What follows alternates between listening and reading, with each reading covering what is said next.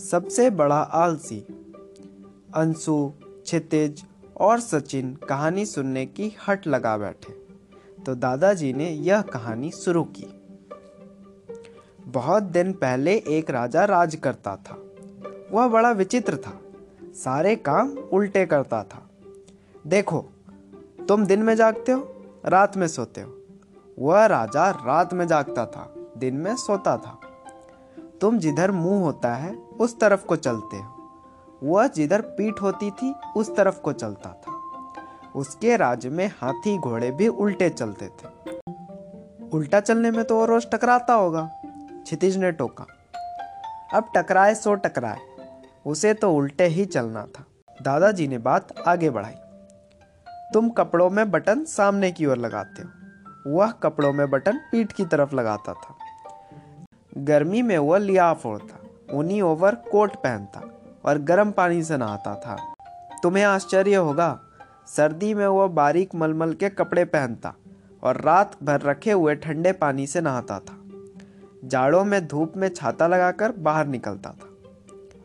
दादाजी, तब तो सब लोग उसे देखकर हँसते होंगे, सचिन ने हंसकर पूछा।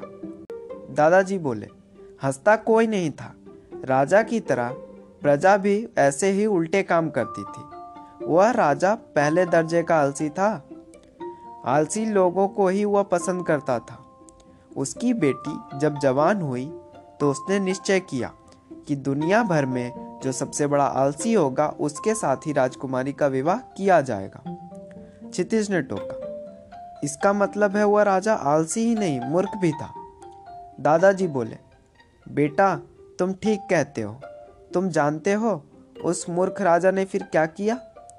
सब बच्चों ने एक साथ पूछा। उसने फिर क्या किया दादाजी? दादाजी ने कहानी आगे बढ़ाई। सुनो, उस राजा ने सबसे आलसी वर ढूँढने के लिए चारों दिशाओं में दूत भेजे।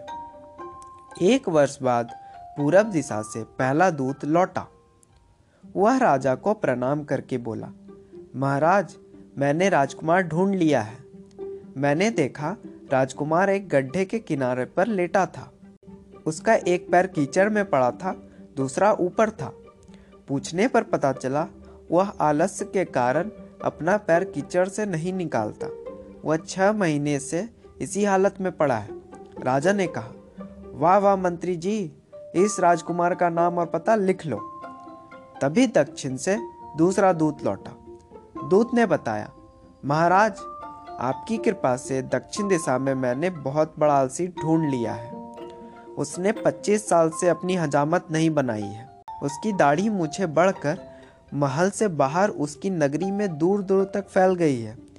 वे इतने घने हैं कि नगर के लोगों को नगर में बादल छाने का धोखा हो जाता है। दूत ने बताया।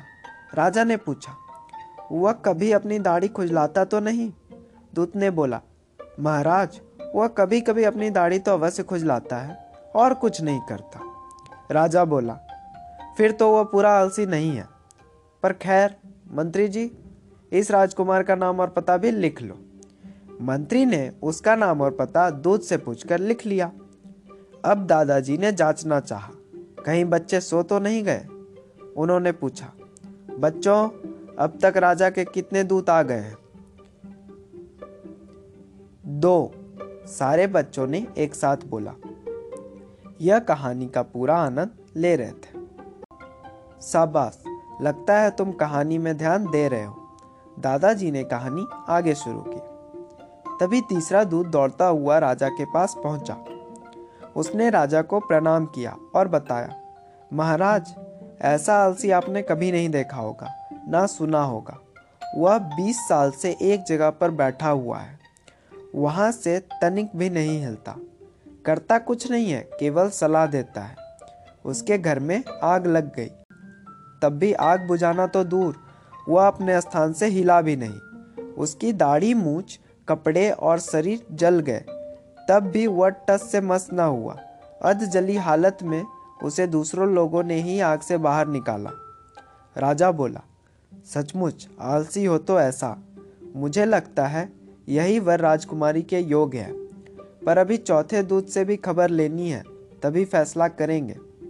तभी चौथा दूत आया, बोला, प्रणाम महाराज, मैंने सारी उत्तर दिशा छान मारी। कहीं राजकुमारी के योग्य सबसे अधिक आलसी वर मिला है। वह आपको अवश्य पसंद आएगा। वह एक बाग में लेटा है। पेड़ से जो फल टपककर उसके मुँह में गिर जाता है, उसे तो वह खा लेता है। लेकिन पेट या छाती पर पड़े हुए फलों को उठाकर खाने की भी तकलीफ़ नहीं उठाता। वह 25 साल से एक ही स्थान पर इसी तरह लेटा हुआ है। उसके पेट, छाती, मस्तक पर धूल मिट्टी की इतनी मोटी परत जम गई है, उनके छोटे छोटे पेड़ पौधे भी उगाए राजा की आज्ञा से मंत्री ने इस आलसी का भी नाम लिख लिया। तभी पाँचवें दूत ने लौटकर राजा को बताया, महाराज संसार में ऐसा आलसी मनुष्य तो कोई हो ही नहीं सकता। वह पिछले पचास वर्षों से एक जगह पर लेटा हुआ है। उसने अपने कान रुई से बंद कर रखे हैं, जिससे कि उसे कुछ सुनने का कष्ट ना उठाना पड़े। कुछ देखना ना पड़े, इसलिए आँखों को भी बंद कर रखा है। कुछ लोग उसे ज़िंदा समझते हैं, कुछ मरा हुआ। पचास वर्षों तक हजामत न बनाने के कारण उसकी विशाल दाढ़ी में पक्षियों ने बहुत से घोंसले बना लिए हैं। उसे नहाए भी साठ साल हो गए। क्या कभी वो अपनी दाढ़ी या शरीर को खुजलाता भी नहीं? राजा ने पूछा। महाराज, आज तक किसी ने उसे ऐसा करते नहीं देखा। दूत ने उत्तर दिया। तब तो वही मनुष्य राजकुमारी के लिए सबसे अच्छा वर होगा। विवाह की तैयारी की जाए। राजा ने अपना फैसला सुनाया। यह सुनकर सब बच्चे हंसने लगे। तभी अंशु ने पूछा, दादाजी क्या सचमुच राजकुमारी का ब्याह उस बूढ़े के साथ हो गया? हाँ राजकुमारी के मूर्ख पिता की मूर्खता का इससे बड़ा प्रमाण और क्या है? देखो, मूर्ख लोगों की इसी तरह हँसी उड़ती है, हानि भी होती है। हमें सदा बुद्धि से काम लेना चाहिए, काम सोच विचार कर करने चाहिए। आलस्य तो आदमी का सबसे बड़ा शत्रु है, उसे त्याग देना चाहिए, दादाजी ने समझाया। सब बच्चों को अब नींद आने लगी थी। वे अपने कमरों में सोने के लिए चले गए। धन्यवाद।